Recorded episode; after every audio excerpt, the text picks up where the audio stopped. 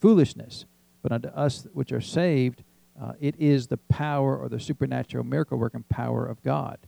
Uh, and so, so one of the things that is foolishness is is preaching the word. Amen.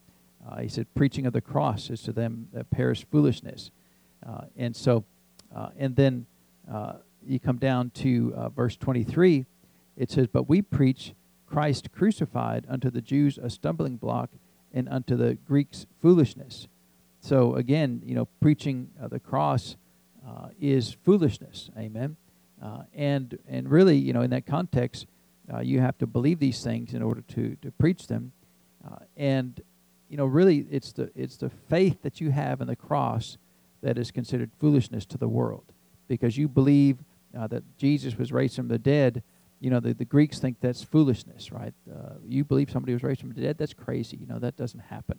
And there are people, you know, the atheists of the world say, you know, uh, nobody died for your sins, and uh, and um, you know they're all going to regret those billboards when they get to heaven, right? and so, well, let me introduce you to the one that really did do that.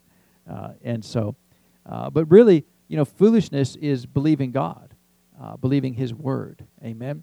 It's not an act of insanity. It's not an act of something that's unwise. It's not an act of, of some fleshly display. It's just simply believing in the cross, believing in the Lord Jesus. Amen. And that is foolishness. I mean, uh, even in the church, how many times have people kind of looked down upon you because you're a person of faith? Uh, you, you, you mean you believe in healing? Well, yeah. You believe you mean you believe in speaking in tongues? Uh, yeah. You you don't. I mean, you know, it's almost like you want to. Uh, why wouldn't you believe in these things? Right? They're literally in the Word of God, uh, and so. So really, the God is going to use the foolish things of the world to confound the wise, but the foolishness that God is looking for is you being foolish enough to believe His Word, uh, and if you'll be foolish enough to believe His Word, then God can use those things. Amen. God can use you in that way. Amen. So it's not about who can do the craziest stunt or who can do the, most uh, outlandish thing in the flesh. That's not the foolish things of the world. The foolish things of the world is being foolish enough to believe His word and Christ crucified. Amen. Uh, and so uh, that means all of us can be qualified to be foolish. Amen. Uh, and I'm glad to wear that badge of honor. Uh, I don't want to be known for doing something just dumb. You know, just well, you know, he's he's going to go and just uh, you know, uh, just do something crazy. And not that, not, not that sometimes the Lord doesn't ask you to do things that are odd or different, uh, but it's not the the fact that you're doing something odd or different that makes you foolish. It's the fact that you believe God uh, to do those things. Amen. Uh, and so, you know, people, in, and of course, in our circles, they like to handle snakes, right? And they, well, that's the foolish things of the world. No, that's just plain foolish, right? That's just because it violates the word of God. Amen. I'm going to believe the word of God that says that uh, you know, I can drink any deadly thing, and you know, I can take up serpents. Uh, but it doesn't talk about handling them to tempt God, because I mean, uh, the Bible has many things to say about that in other areas about tempting God to, hey, you got to protect me because uh, I'm going to do this foolish thing. Uh, and so, uh, so sometimes people use verses like this to justify their kind of crazy stunts that they do in the natural world, natural realm. Uh, and um, I'm gonna I'm gonna stay foolish and believe the word. Amen. I'm gonna stay foolish and believe that Jesus was crucified and raised from the dead. Amen. Uh, and that He did die for my sins. So I just want to encourage you about that. You know, be as foolish as you possibly can be. I mean, you, know, be, uh, if you're not foolish enough, believe some more. Amen. That's really how you're going to be the, the, the, the, way that the Lord needs you to be. Amen. Uh, and so let's stand and greet each other for just a minute, and then we'll get into praise and worship. You are great, Father. You are great in our lives. You're great in the earth. You're great in your power. You're great in your mercy. You're great in your grace. Father, great are you. Thank you, Father. You're great to love us. Great to be kind towards us, Father. Thank you, Father. Thank you, Father. We thank you, Father. you are great, Father. Thank you, Father. Thank you, Father. Thank you, Father. Thank you, Father. Father, we thank you that you're the healer. Father, we thank you that you still heal our bodies. It's your great desire, Father, that we live in divine health all the days of our lives. And Father, for those that are not here with us today, that are not well, Father, we speak life and health to their bodies. Father, for Jerry Allen, we thank for speedy and swift, recovery, Father. Fully healed, Father, and well in Jesus' name. And Father, we thank you for Tony Marable. We thank you, Father, that the life that lives within him, Father, will cause his body to be healed in Jesus' name. Your spirit, Father, will quicken his mortal flesh. It'll make his body alive with the life of God.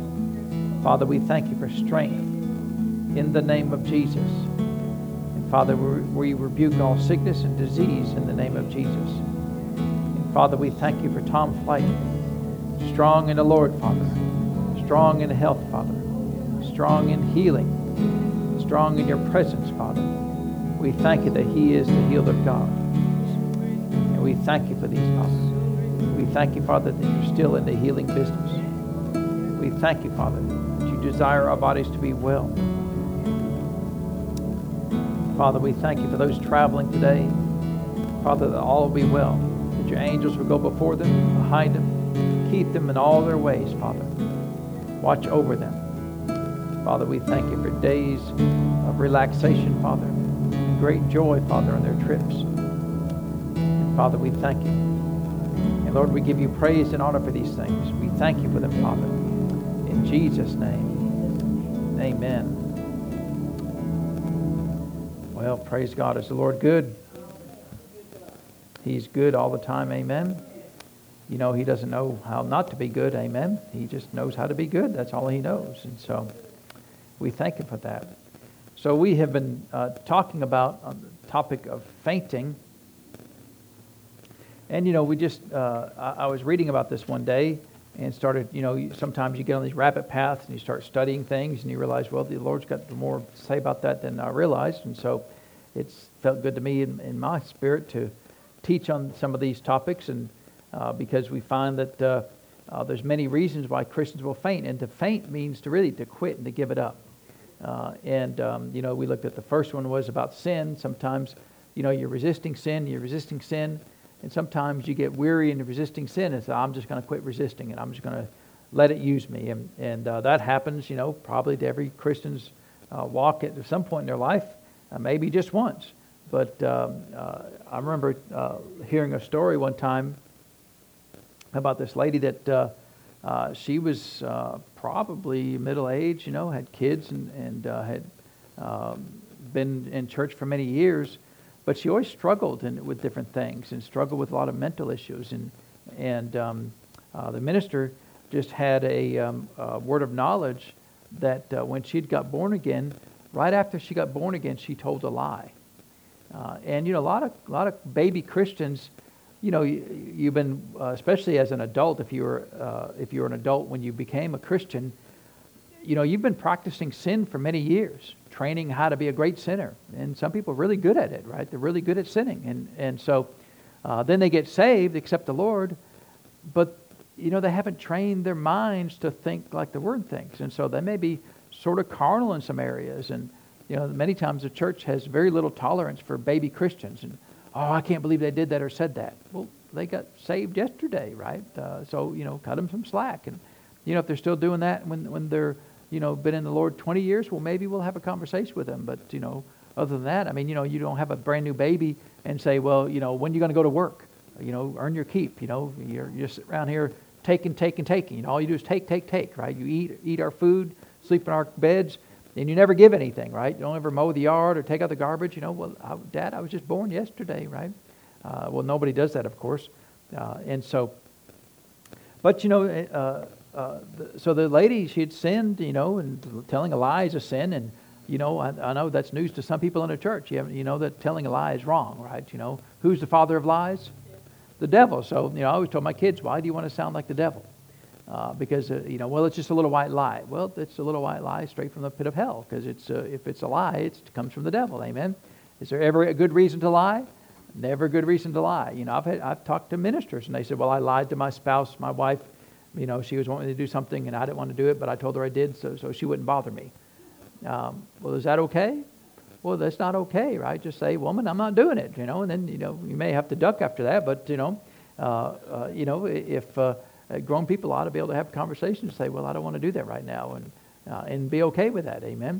Uh, and so now if they're shirking their responsibilities, uh, you know, every situation is different. You can't make a law about everything, but you, but you can't make a law about not lying, amen?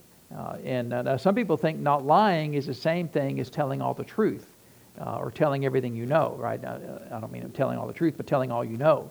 You know, so if you see somebody got a bad hair day, you know, well, I'm not going to lie and tell them it looks good. Well, you don't have to tell them anything, right? You don't have to go up and say, well, you know, uh, uh, do you own a comb? You know, I've got an extra comb at home if you'd like one. You know, you don't have to do that, right? You don't have to tell everything that you know, right? Uh, and so uh, now if they say, hey, how does my hair look?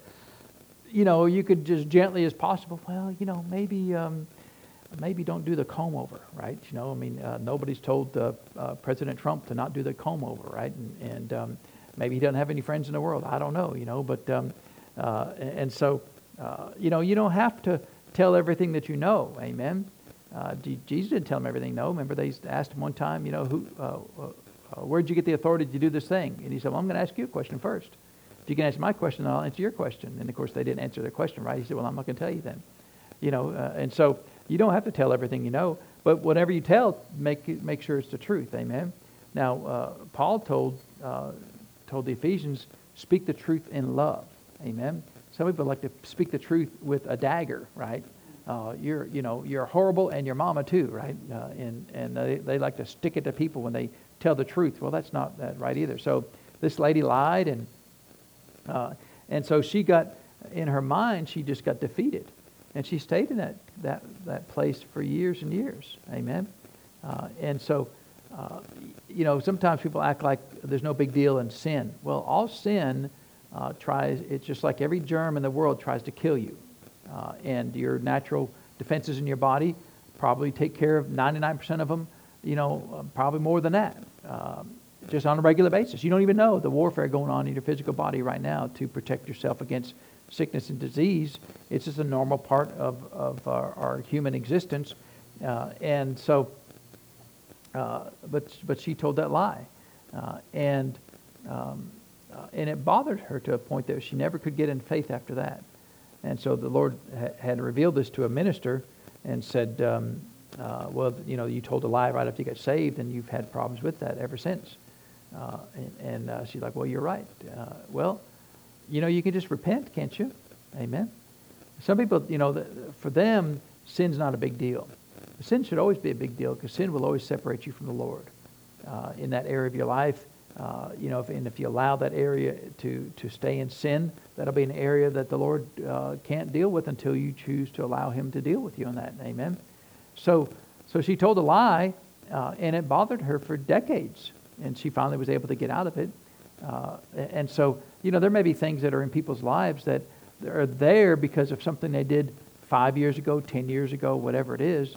Uh, so it's always good to stand against sin. It's always good to resist sin because it's never going to be to your advantage to just, well, it's just nobody knows but me. Well, there's always at least two people that know about it, right? You and the Lord. Uh, and so it's never, it's never a good thing. Amen. Well, that's just, I just have needs. Uh, well, that's just, you know, that's just you making excuses, right? And excuses are never going to fly with the Lord, are they? Because uh, uh, didn't He make you? Uh, he made you, and so uh, your spirit man should always be in charge of your life. Uh, even if you say things like, I just have needs and I've got to do certain things, then you're saying that your flesh uh, is going to rule your life in that area. And I don't want anything ruling my life other than the Spirit of God. Amen. and so the, the uh, you can live a life without sin. Amen. It's not like it's something that, well, nobody can do that. You actually can do that. It is possible to live a life without sin. Amen. As a child of God, you can do that. So don't ever make excuses and don't, don't ever uh, um, just kind of faint as you resist that sin. Uh, well, I can resist every other sin except for this one thing, whatever it is, right? Uh, and for and you know what you'll find is it's it's just different things for different people. Uh, there are certain sins that people do that, you know, if they get around that thing, they're just going to fall. Uh, and so, number one, don't go around that thing, right? I mean, it's just it, it's not uh, it's not wrong to just avoid that thing, whatever, whatever it is. Maybe it's chocolate chip cookies or whatever the thing is. It doesn't matter what the thing is. Uh, and what you'll find too is that in certain families, there will be certain sins that are just uh, consistent in that family because spirits, uh, demonic spirits that influence people, love to hang around people uh, and they'll stay that way for generations. Now, the church has called that generational curses. There's no, no really such thing as a generational curse. But there are familiar spirits that are familiar with people and families, and, and you'll find that, you know, a whole family will have a very similar bent on life and a very similar path that they take many times, and they'll all go down the same path of sin. Sometimes drugs are getting a whole family, and the whole family is, you know, drug dealers or drug users, and, uh, and, and, the whole family gets that way. You know, a whole family gets uh, to talking bad or, you know, whatever it is. And, and the reason is because uh, a lot of times demonic forces will get in there and, and, they'll like to hang around people that allow them to operate. Amen. Uh, and so, so we should resist against sin and faint not. Don't just give it up. Don't just quit. Say, well, it's just too hard. Because Hebrews tells us, well, you've not resisted to the point of shedding of blood yet, have you? So you, there's still more. There's still more resisting that you can do. And we read uh, uh, 1 Corinthians 10:13 that says that God will not allow you to be tempted more than you're able to bear. Of course, usually people take that and turn that verse around that God's putting things on you that He won't put on you more than you can bear. Well, God's not putting thing, any, anything on you. He didn't put the temptation on you. Uh, and so, uh, but He will constrain the work of the devil uh, to the point that uh, He'll, uh, you know, uh, the devil may come and tempt you, but the Lord's going to put a constraint on them that, that it's not above your ability to withstand. Uh, now, the temptation comes because of your desires, amen? Like I said, there's certain things that, you know, I can walk by a whole whole rack of alcohol and not, you know, I'm not tempted to, to take a single drop of, of, of, alcohol. But you get some people and, and, they can just think about it and they've got to go to a store somewhere and start drinking alcohol uh, because they'll yield to that sin. Uh, and so it's, um, uh, it's just different for everybody. Eh, different for everybody. You need to find out your path. Amen. Uh, you need to walk out your own salvation. Find out what things that you should avoid, uh, and avoid those things. Amen. Uh, it's not it's not being spiritual by avoiding you know the alcohol aisle at the grocery store. Uh, it, there's nothing wrong with that. You know, well, well, if I was just a stronger person, I could do that. Well, maybe, but um, uh, you're still avo- you're still being successful against sin if you're avoiding the whole aisle, aren't you? So uh, do whatever makes sense for you. Amen. But you can resist. You can avoid it. Amen. Uh, and so, and we talked last week or the week before last about how sometimes we, we pray and it seems like God is not answering our prayers. And Jesus said in Luke 18, 1, that men ought always to pray and to faint not. And then he talked about the woman who went to the unjust judge and, and said, hey, avenge me. And he said, well, you know, I'm not going to do it because I fear God, but because she's, she's just nagging me on and on about avenging her, then I'm going to do it. Uh, and, and the whole the whole point of that story was for Jesus was telling us, don't ever give up your prayers, because the timing of God is always in Him. Now He said He would do it. He didn't He say that all the promises of God are in Him, yes, and Him, Amen.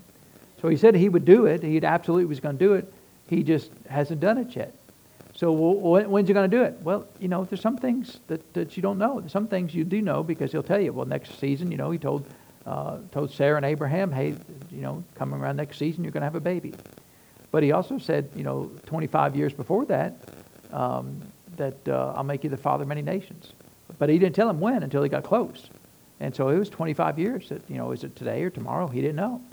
And, and, uh, and so there are some things that God will leave in his timing, and it's your job to stay in faith along the way. And if there's things that you're believing God for, then Jesus said men ought always to pray and to faint not. Just keep on praying. Just keep and say, well, Lord, uh, uh, if, if you delay this a day, if you delay this a week or a month or a year, I will still believe you for this thing. And that was the whole point of the parable. Don't faint. Don't quit. Don't give it up. Amen? Because how many times have people quit and gave it up the day before that it was going to be there? The minute that it was going to be there, and said, well, Lord, I guess you're not going to answer my prayer. And I've heard people say that God decided not to answer my prayer. Uh, God has decided to answer all of my prayers, and He decided to answer all of them yes. Amen. Uh, and so, uh, so it's just good to encourage yourself that Lord, I'm going to stick with it. If it takes forever, I'm going to stick with it. Amen. Uh, and that's really your attitude uh, that you need to have is, Lord, if this takes me the rest of my natural life, I will stay in the faith of this prayer. Uh, and, and that's really a prayer of consecration and dedication that we need to make on a regular basis. If you know that whatever that thing is, that it's God's will for you to have that thing, then you stick with it until the very end. Amen. You never give it up. Uh, it's, it's, the same thing with healing. You know, it's uh, if you know if it's God's will to, for you to be healed, then you stick with it. You know, there's been some things that have been healed instantly, many things over the years. Some things took a year to get, uh, but um, uh, but I never gave it up. Amen. Some people try it for a day. You know, well, I, I tried it for a day and it, nothing happened. Right. Uh, well, then you haven't uh, uh, then you haven't uh, stayed in, in, an attitude of faith. Amen. You fainted. Um, and so let's talk about. let's turn over to, to Hebrews chapter 12, and this is going to be just a really wonderful message right here. We'll see how it goes. Right. It's in the Bible, so we should talk about it. But sometimes when you talk about things in this topic in this area, it's not real popular.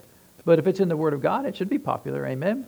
Uh, and so here, uh, let's start out in um, Hebrews chapter 12. Of course, we were there earlier, uh, but uh, in verse 3, when he said, uh, in, uh, well, in verse 2, where he said, um, Look unto Jesus, the author and finisher of our faith, who for the joy that was set before him endured the cross, despising the shame, and is set down at the right hand of the throne. For consider him that endured such contradiction of sinners against himself, lest you be wearied and faint in your mind. You have not yet resisted unto blood, striving against sin. So don't faint in your minds, amen, when you're striving against sin. But then he switches gears in verse 5 and says, And you have forgotten the exhortation which speaketh unto you as unto children. My son, despise not the chastening of the Lord, nor faint when thou art rebuked of him.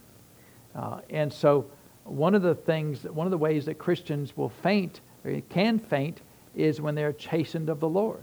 Amen. Have you ever been chastened of the Lord? I've been chastened of the Lord uh, lots of times, you know. Uh, but uh, before we get into the other details there in chapter 12, uh, let's make sure we understand how does the Lord chasten us.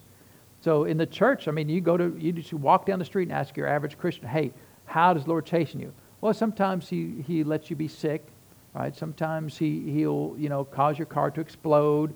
Sometimes he'll cause your dog to get run over. You know, sometimes he'll make your kids sick. Um, you know, sometimes he'll just put sickness on you. Maybe it's cancer or, you know, uh, the itch or whatever that is, you know. Sometimes he'll do that in order to teach you and, and to chastise you. Well, is that how Jesus chastised the disciples in the, in the Gospels? How many times did Jesus chastise the disciples? Many times. I mean, one time he said, Why is it you have no faith? Well, that right there is a chastisement, right?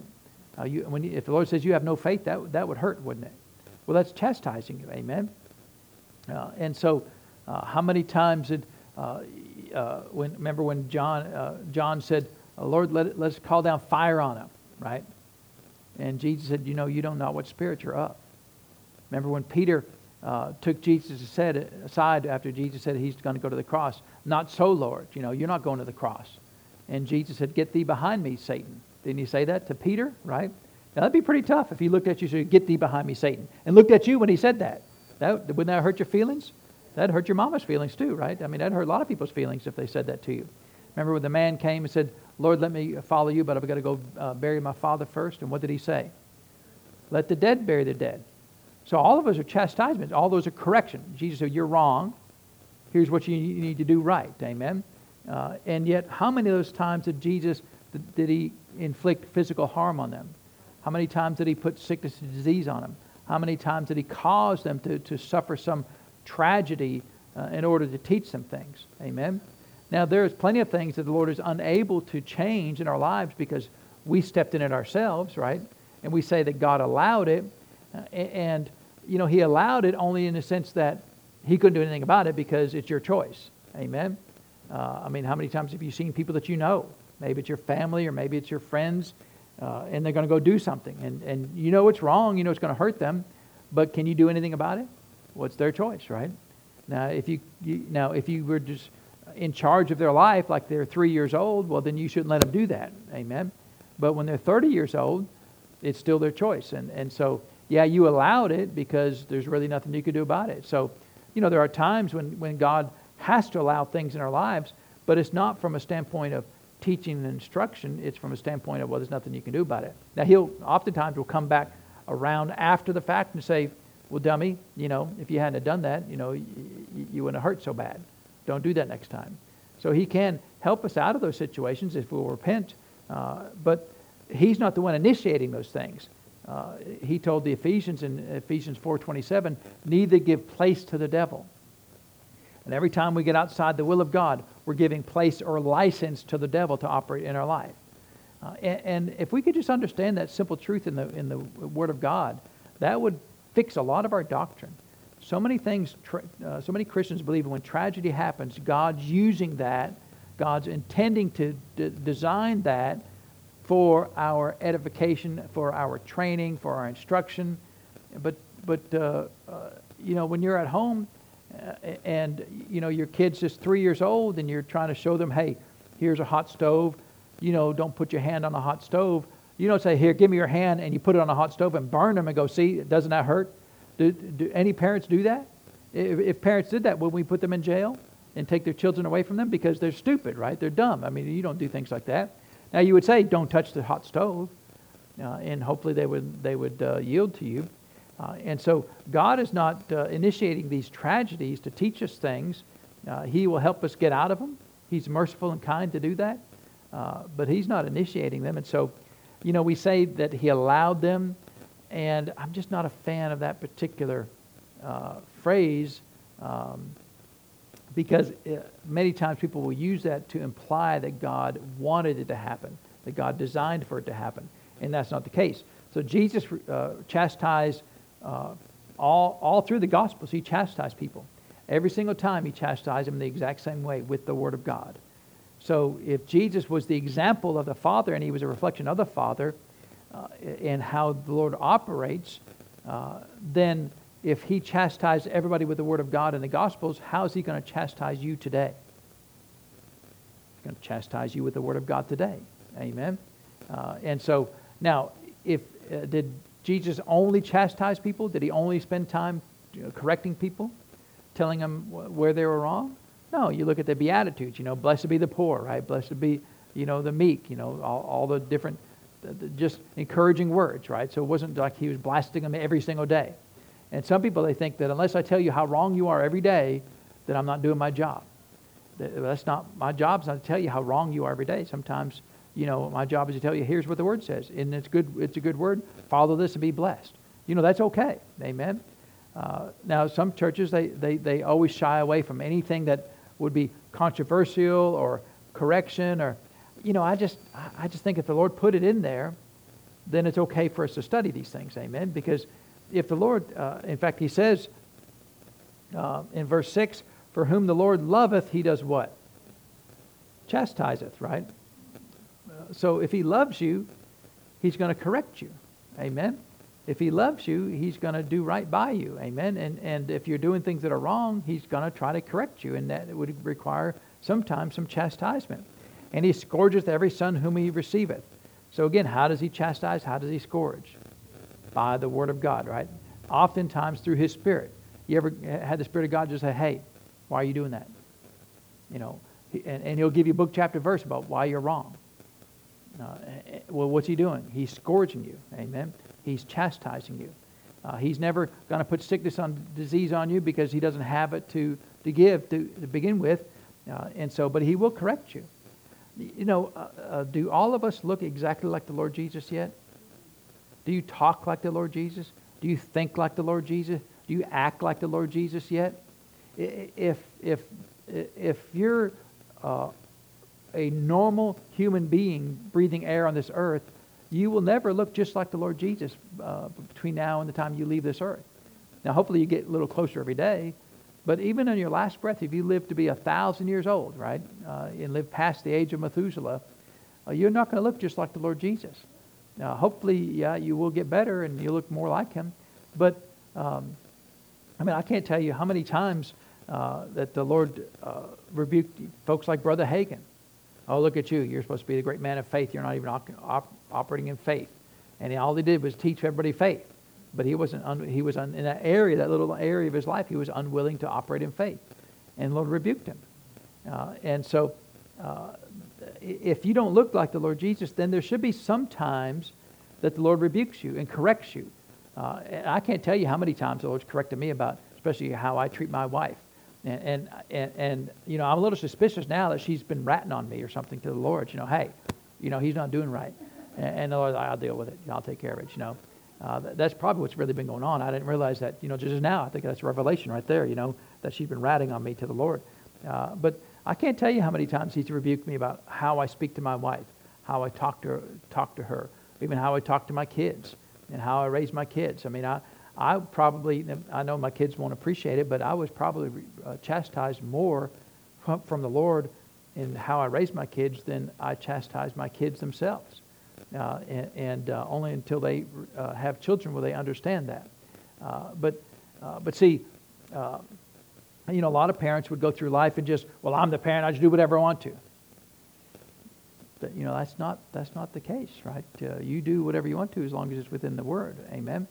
Uh, anybody ever remember that story with uh, Jesse Duplantis? He was talking about his dog, and he his wife had this dog, and he hated that dog, uh, and um, uh, and he just would speak bad to that dog, you know. Uh, and one day the Lord rebuked him and said, "You go and apologize to that dog." Well, I hate that dog. You know, you go apologize to that dog. It's part of my creation and you can't treat it bad, you know.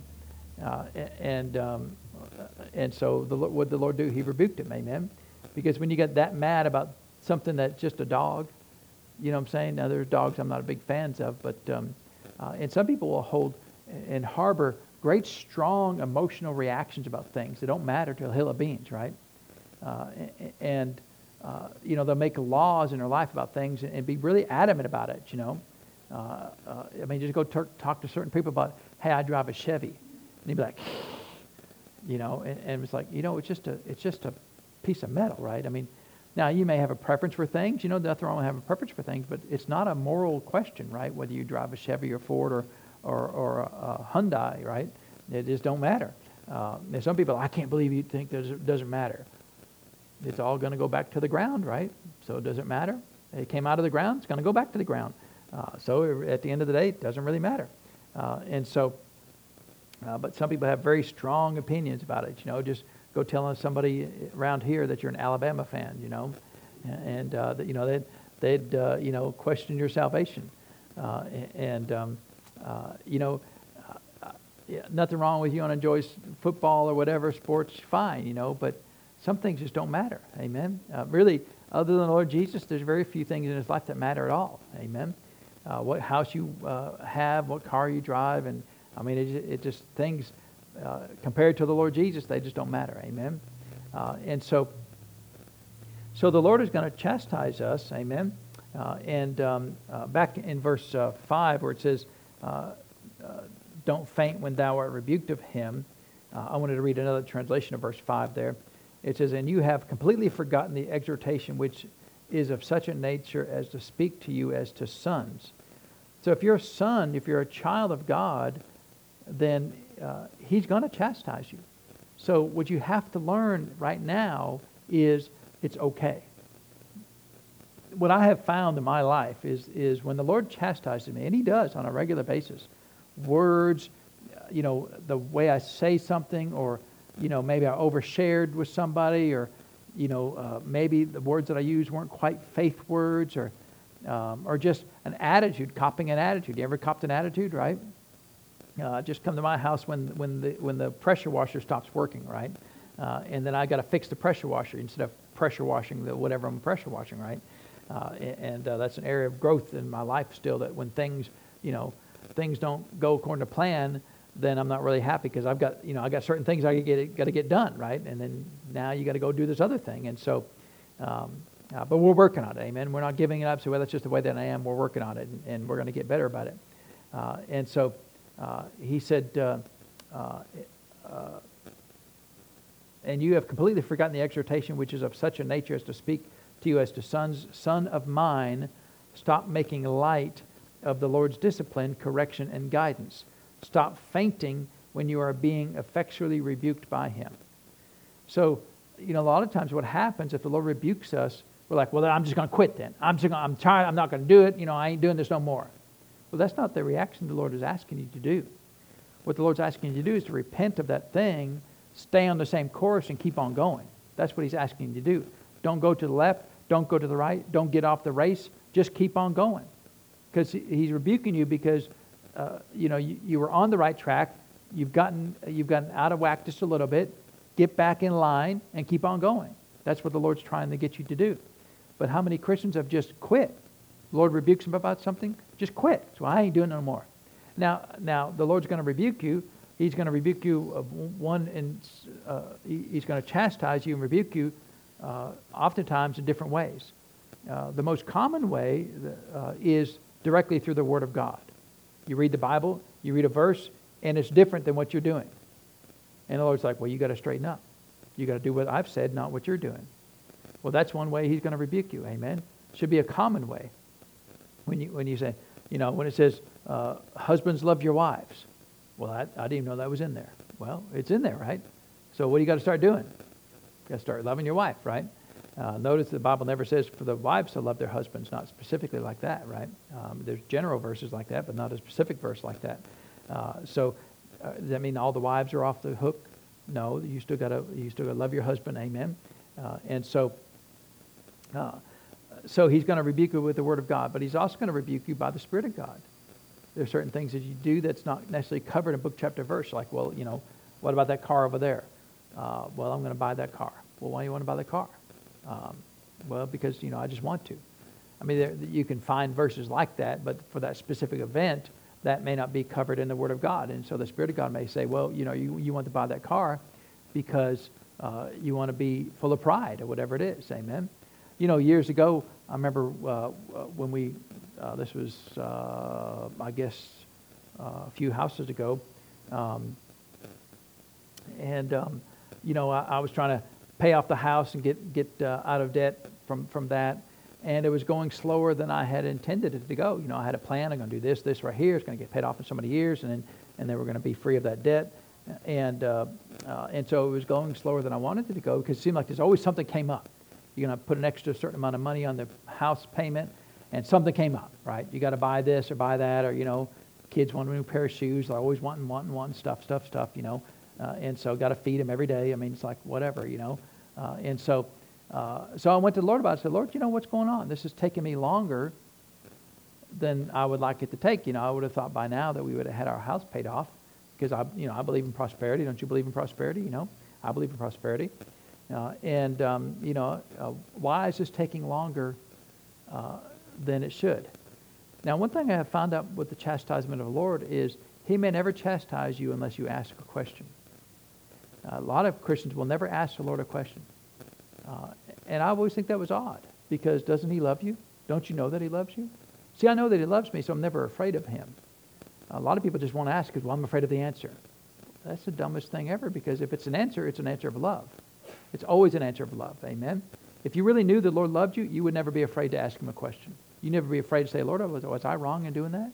You know, I can't tell you how many times uh, that, uh, I don't do it every single time, but uh, after a service, I'll go talk to Lord about, Lord, was that okay? Was that service all right? Did, did, I say what you wanted me to say? Did I do what you wanted me to do? Did I read the verses that you wanted me to read? Uh, we okay with that? Everything all right? Uh, you know, and, you know, 99 times out of 100, it'd be, oh, yeah, it's fine, you know. But every now and then be like, you know, why'd you read that verse right there? Well, Lord, I just like that verse. Yeah, but that wasn't the verse, right? It should have been this verse over here. Uh, and so, so, I, so I asked the Lord, Lord, uh, why is it that we're not getting our house paid off as quick as I would like? He said, for the reason why uh, I've not helped you get your house paid off because you're planning on uh, not operating by faith after you get your house paid off. Uh, and what I have found with the Lord's rebukes is, uh, along with what he says, there's always revelation that you see it. Like, oh yeah, I see that. Uh, and so what he was saying, you know, it wasn't like I wrote it down. When I get my house paid off, I'm going to stop walking by faith. You know, you don't write sin down, right? I'm planning on, you know, slashing my neighbor's tires next time they come home, right? Nobody writes that down because then there's a paper trail and police find you and you get in trouble. And so you just keep it to yourself. Uh, and, it, and a lot of times it's not even big, uh, you know, an absolute plan. It's just sort of a, sort of a, um, just uh, uh an inkling an intuition or something that you just do as a reaction that, you know, wasn't so, wasn't premeditated really. It's just something that you just thought, well, you know, when I get my house paid off, then I won't have to walk in faith as much because I don't have as big of bills. Now, that sounds kind of reasonable to uh, an uneducated, uh, unfaith person, right? Uh, but that was kind of my thought. And I didn't really say it quite that strongly, but that was generally my thought. Well, I get out of this, then, then I can relax my faith in that area and I can do other things. Uh, and so the Lord said, Well, you know, you don't want to walk by faith. So if you don't want to walk by faith, that's not something I can hook up with. Uh, and so, so what do you do? Uh, you know, you could try arguing with the Lord. Lord, that's not so. That ever going to work? Oh, you're right. I'm wrong. I, I just overreacted. You know, I didn't mean to say that. Is he ever going to say that? He's never going to say that because he's never wrong. Amen.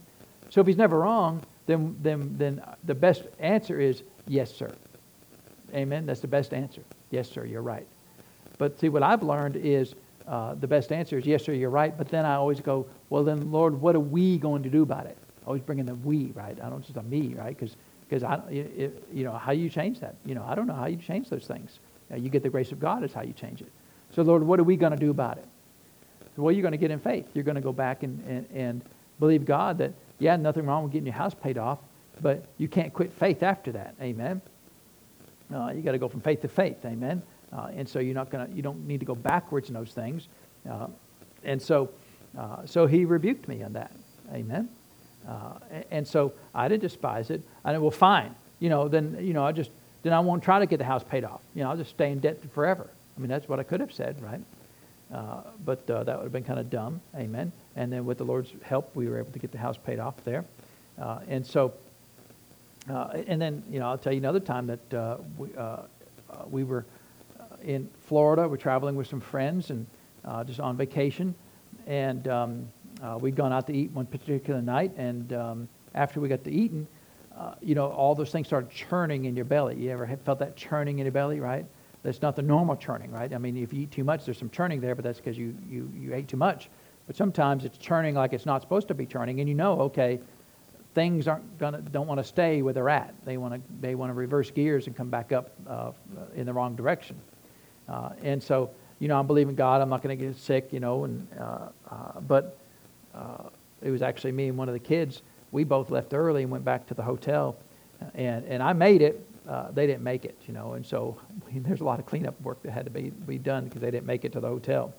Uh, and but the whole night, I'm just, you know, my face is in a place where your face ought not be, right? As you're, as you're removing all the food that was in, that you ate there. And so, so I just kind of, you know, I, I was a little, little uh, weak there, puny for a couple of days, you know, then after a while you got okay and you, you went on. And I didn't really think anything about it. Um, you, just, you know, it's just one of those things, right? So you just kind of go on and, and you suffer with it and you, and you don't think anything about it. But it was about three weeks later, we're back at home now, and, and uh, we'd gone out to eat after church, and we're back at church that afternoon.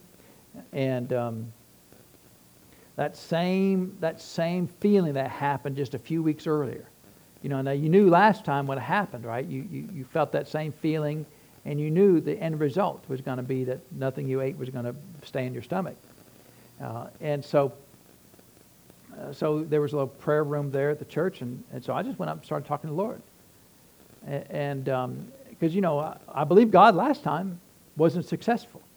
So I could try believing God again, but there's a chance it's not going to be successful again. Amen.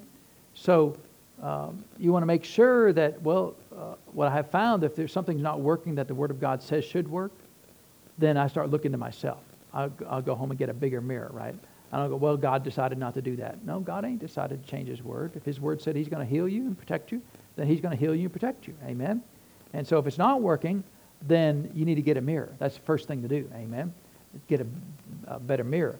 And so what I've found that works really well is, Lord, why didn't that work last time? why wasn't I able to overcome that particular sickness last time uh, when I was in Florida? Because it just happened just a few weeks ago. Uh, and, and, again, you know, don't ask the Lord a question unless you want Him to answer your question. Amen. He said, so he said the reason why you weren't able to get your healing there in Florida is because you wanted to receive some glory for being the great man of faith and say, look at me, look, God healed me. You know, I was able to get, to overcome this thing by faith, uh, and look how uh, a great man of faith that I am. Now, I didn't write that down. I didn't plan on it. Go well, you know, yeah. But it's one of those things. You Just kind of that that little thought came across in your flesh, And you kind of, you know, well, you know, it's not a bad thing. You know, if, if I get healed, then they'll see how great a man of faith I am, and then, you know, they'll, they'll think more of me, right? Uh, you don't write those things down. But instead of rebuking them, remember when, when, when the devil came to Jesus, every time he tried to tempt him, Jesus immediately rejected it. Immediately, right? Uh, and remember the man came to Jesus and said, Good master, what must I do to, to obtain eternal life? Immediately Jesus said, uh, Why callest thou me good? You know, he, he takes those thoughts, because see, the guy was trying to butter Jesus up, good master. And the devil loves to butter you up. Oh, you're such a great man of faith. You're such a great woman of faith. You're such an awesome, you're such an awesome person. And if we and if we linger at that and go, you know, maybe you're right. I, I'm pretty awesome. I mean, I'm more awesome than that guy over there. You know, have you seen that guy? I mean, you know, I'm pretty compared to him. I'm pretty good. See, we need to reject those things quickly, and not let them linger. Because if they linger, then we go, yeah, yeah, I'm gonna, I'm gonna go pull on that string, see where it goes, right? I'm gonna, you know, I'm gonna get uh, healed from the sickness and, and, uh, see if I can get a little glory. Again, you don't write it down. It's not a big plan. You're not a horrible person. It's just that little thought of the flesh comes along. And instead of rebuking it and saying, I I'm not doing that, we kind of we kind of wouldn't mind having a little glory, a little attention, you know, about how wonderful we are. And he said, he said, the reason why I wasn't, wasn't able to heal you is because you wanted to obtain glory. And he said, I won't share my glory with anyone. Well, what are you going to do? Well, that ain't right, Lord. That's, I, I, I'm not that way. I don't do those things. Would that have gone over well with the Lord? What was he doing? He was chastising me, right? He, he, he was scourging me. I mean, that hurts, right? When the Lord says you just want to get glory to yourself. And, and you know, uh, I mean, maybe we haven't met, but I, you know, I'm not a very prideful person. I'm not. It's like everything's not about me, right? I don't want it to be about me. About me. Uh, not interested in being about me. But every now and then, you know, it would it would be okay if it was just a little about me, right? You know, sometimes you get that little that little thought comes in there, and uh, and the Lord said, I, I won't share my glory with anyone. So again, what do you do? Yes, sir. That's what you do. When he scourges you, when he yes, sir. If it's right, yes, sir. Uh, th- then uh, I said, You're right, Lord. Uh, and, and, so, Lord, I ask you to forgive me for being selfish and self centered and trying to obtain glory. You're the only one worthy to be worshiped. And you, you just repent, right? If he, if he chastises you, usually the very next step is repentance. Amen. That should be the very next step after chastisement, should be repentance on your part. Arguing is not the next step, debating is not the next step. Uh, making an excuse, well, Lord, you just don't know how hard it is is not the next step. The next step after chastising and rebuking is always repentance, should always be repentance. Most of the time, it's, it's excuses or it's fainting. Well, then, Lord, I'm just never going to believe you again for healing ever. Okay, how's that going to work out for you, right? Because how many people do that? Well, the Lord, I'm just never going to do that ever again. But that's not the answer that I, that I want, right? Uh, and, and so, you know, I've had people try to try to help them and say, well, you know, what you said was wrong. Well, then I'm just never going to say anything ever again. Right. Well, that's going to last about 30 seconds, right? But that's what they say. Well, then, well, then you know, because what, what, are they doing? Well, they're using their emotions to try to to say that that rebuke was was was not right. Uh, and um, uh, we got to uh, talk about the third way of rebuking, uh, but we'll probably have to do it next week because one of the ways that the Lord will, will rebuke you is by fellow Christians or your pastor. Amen. You ever been rebu- rebuked by fellow Christians or your pastor? Now, the only problem with being rebuked, uh, by the way, just to finish the, the story, uh, after I repented, I just waited a, f- a few seconds and said, Lord, be good. Uh, and I just sensed in my heart, all was well. So, Lord, I, I rebuke this sickness in Jesus' name. I'm not having it. So I, I, didn't just, well, I made my bed hard, I'm going to lie in it, right? I mean, people do that, right? Well, I've just made my bed, I'm just going to have to be sick, you know, that, that'll teach me. That's stupid, right? I'm not dumb. I'm, well, I can repent, and then, and then once I repent, we're all back to square one, right? We're back, we're, we're back in good graces with the Lord. Then you rebuke the sickness and you go on, and it all left. It all faded away, and, and I got to keep all my cookies and have to have to uh, go get any more cookies after that.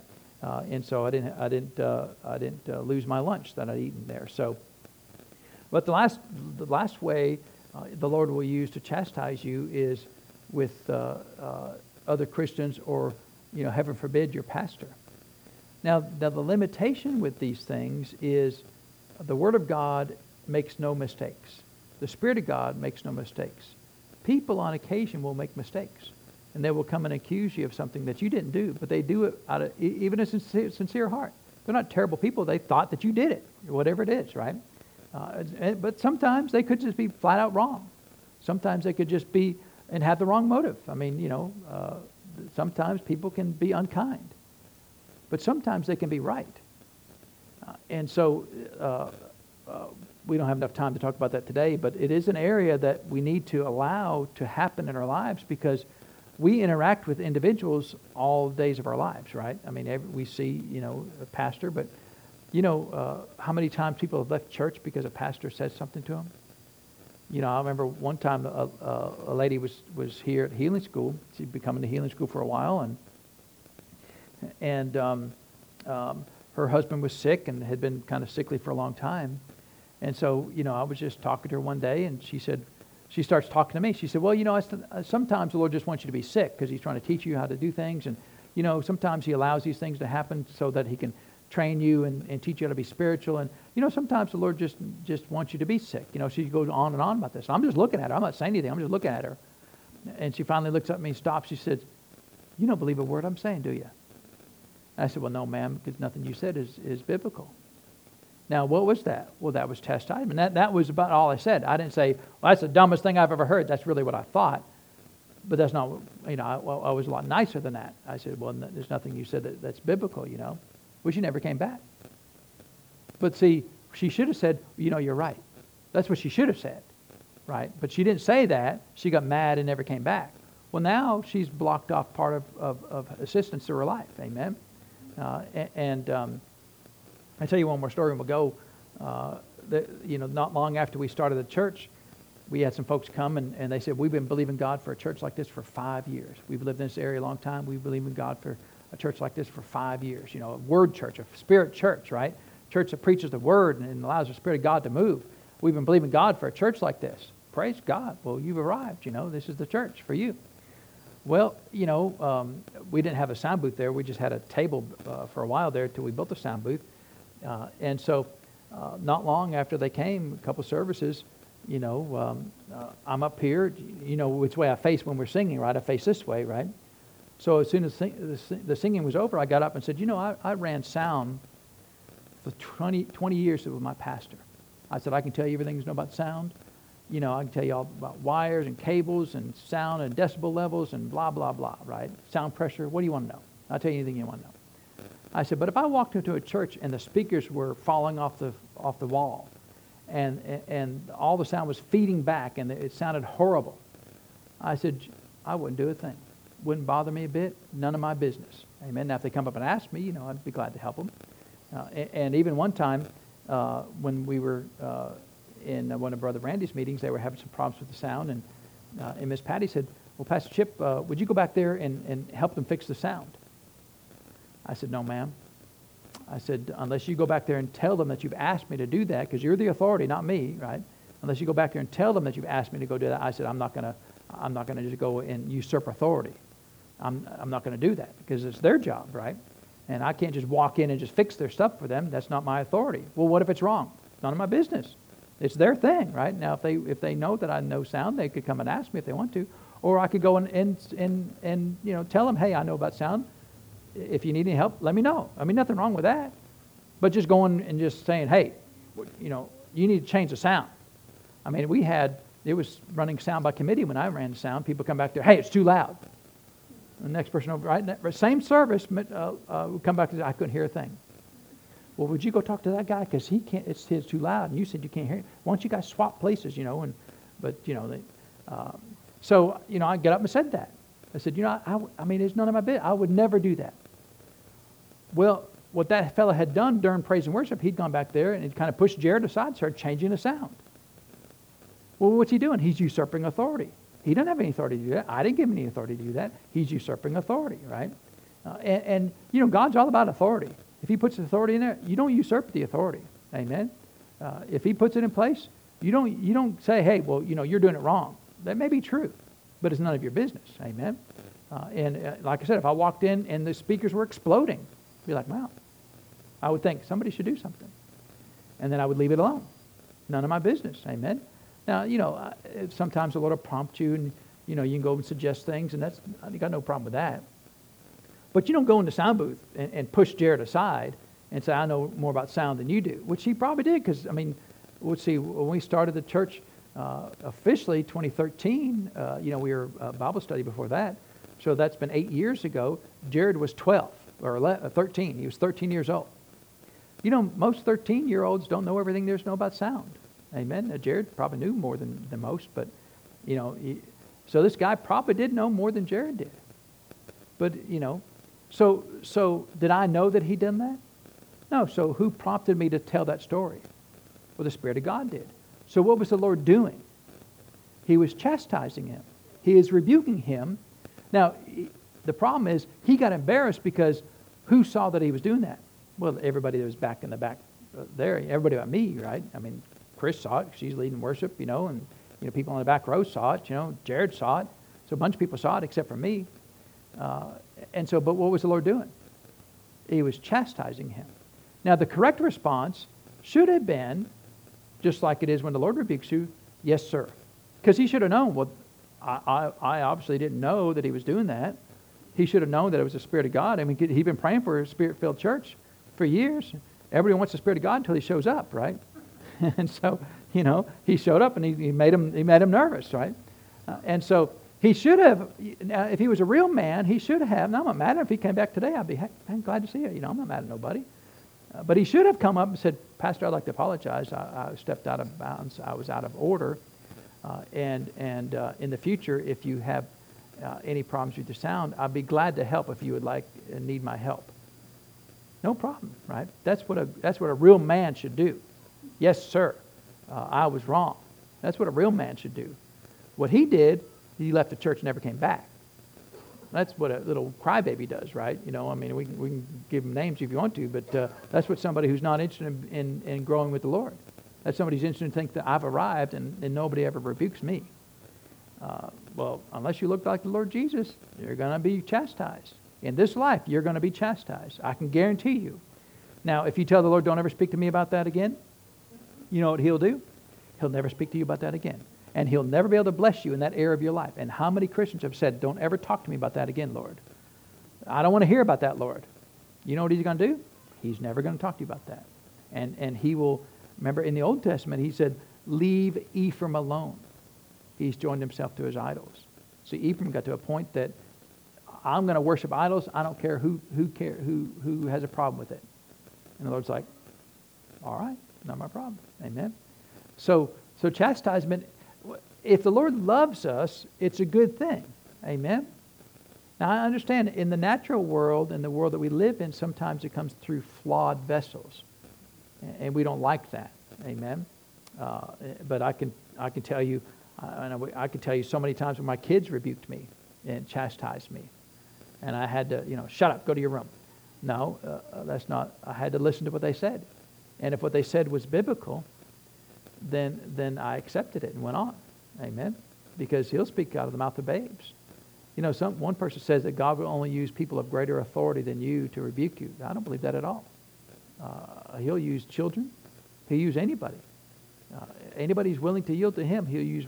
Because uh, uh who did Jesus appear to first when he came, uh, when he was resurrected? Mary, right? He didn't go to the, the big wheeled apostles. He went to Mary. And then Mary went and told them, then they didn't believe him. And the first thing he did at the end of the book of Mark, in Mark 16, is he rebuked them for their unbelief because they wouldn't believe a woman. Well, she didn't have greater authority, uh, greater authority or anointing than, than they did.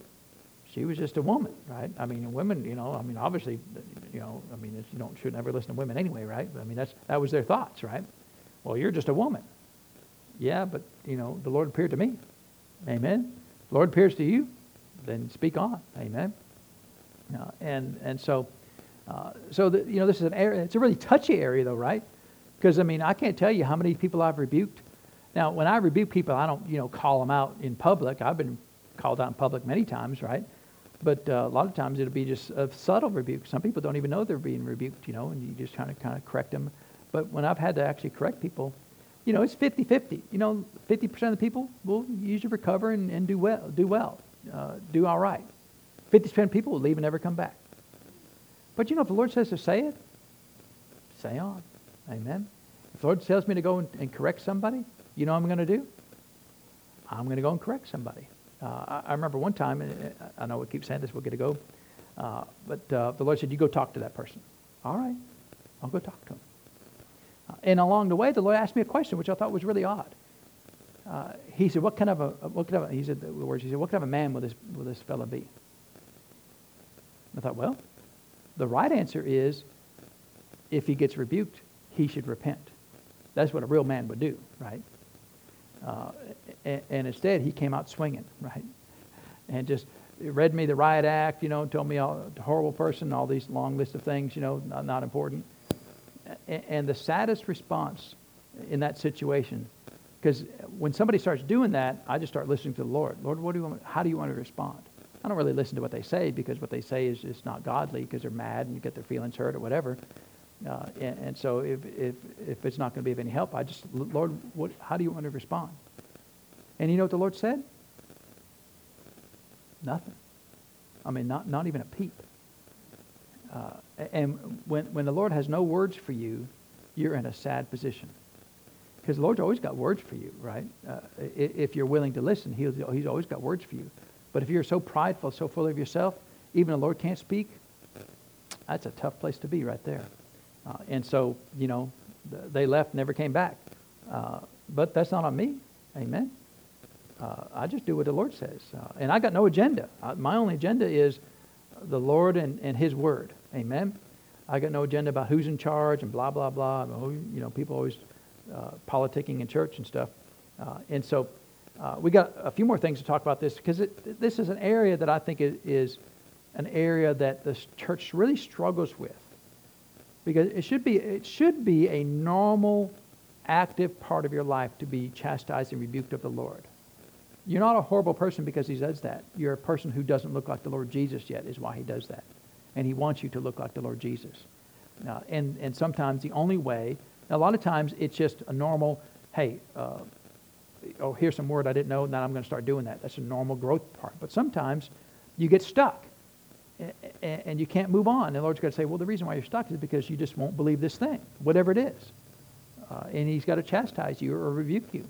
Uh, and you've got to be willing to listen. Uh, and it's a really, it's a really difficult part in, uh, in the church for people to listen to be ever being rebuked.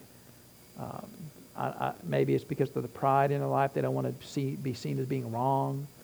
Um, I don't know, whatever it is. But if you're breathing air, the Lord's going to rebuke you. Amen. He's going to chastise you. I can guarantee you. And you should be okay with that because He loves you. Amen. Now, again, I understand when it comes through people that are imperfect, sometimes their rebukes are unkind and sometimes they're unwarranted. Sometimes they're just flat wrong. Uh, but sometimes they are right. Uh, and so you've got to eat the, eat the uh, hay and leave the sticks. Amen. And so let's pray and thank the Lord for his word today. So, Father, we do thank you that you do love us. And, Father, if you love us, you will correct us and, and uh, ask us to change, rebuke us, Father. And, and our response always should be, yes, sir, we'll be glad to repent. And so, Father, we thank you that we can do that. Uh, you are kind to show us things in areas of our lives that are a hindrance to us, that will cause us to not receive the fullness of God to not uh, be walk, to, when we're not walking in the fullness of your will, uh, you will correct us. And so, Father, we thank you for that. Uh, we thank you, Father, because you love us. We thank you. Uh, we don't desire to be chastised, but we, we thank you that you love us. And if it's necessary, we'll be glad to receive it, Father, with humility uh, and, and without excuse. And so, Father, we thank you for these things. We give you the praise and the honor for them, Lord, in Jesus' name. Amen. All hearts and minds clear? We all good, right? Amen. well, the Lord is good. Amen. Uh, and so um, um, I just want to encourage you, especially, you know, we'll only be on this uh, maybe another week or so, uh, but really uh, evaluate your own life. How many times have, uh, have I been chastised in the natural realm by a person? And what has been my response? And uh, how many times has the Lord chastised you either through His Word or by His Spirit? And what was your response? Uh, and, um, and allow the Lord to help you change those areas of your life. Amen. uh, because He desires to, to help us get better. Amen. And so uh, let's get ready to receive this morning's tithes and offerings. Thank you for your faithfulness in giving. And I just want to remind you about a couple things. Um, uh, I, I, know on the slides up there, uh, there is a, an option for Tithely. You know, and if you're someone who likes to do things on with an app or something, you can use the app. Uh, I know we get several folks who use the app to give that way. Uh, that's just for your for your benefit. Amen. If you want to do it in, in, small unmarked bills, I don't really care how you how you give, but it's just it's uh, for your benefit. Amen. If you want to set up uh, on your app there to do that, uh, you can do that way, and you can also go to our um, website. Uh, there's a button there that says Give. You can click on that, and um, you can uh, give your offerings that way. It doesn't really matter how you do it. You do whatever you're comfortable with. We just want to make sure that you're aware of those things uh, and uh, if you want to take advantage of those, uh, then go ahead and do that. And if you need any help setting anything up, you can ask us as well. and Jared's not 13 anymore, but he does know all those things because he's still a millennial type, and they know everything about technology, right? Uh, and so come ahead, Mr. Jared. We just uh, thank the Lord for the offerings. Amen. That uh, um, as we give, the Lord will, will, with good measure, press down, shaken together, and running over, give into our bosom. Amen. Uh, and so our, our faith is hooked up with your faith that the Lord will prosper you and increase you. Amen. And as you're increased, then, then the church is increased. Amen. And that's really the desire of the Lord. That's really God's best that uh, that, that, uh, that, that happens. Amen. Uh, that the Lord uh, prospers the individuals in the church so that the church as a whole is prosperous. Amen. Uh, and so we thank the Lord for that. And, and, maybe one of these days we'll, we'll do a, a, a good study on prosperity. You know, and uh, in the 13 years I've been a pastor, we've never taught on prosperity. We've taught a lot on healing, uh, but um, uh, but um, my hindrance mostly is I never want to be seen as being money conscious, right, as a minister, and because I'm not money conscious, I'm not always trying to get a dollar out of your pocket. Uh, so there's always a little hesitancy on my part about that. But but we need to know what the Word says. Amen and that's part of my job. Amen. So uh, we'll, we'll, we'll figure out one of these days how to do that. So uh, don't forget, we have healing school today at 3 o'clock. Uh, make sure you, you go tell Mr. Jeremiah happy birthday. His birthday was yesterday there. Uh, and uh, be blessed, and you're dismissed.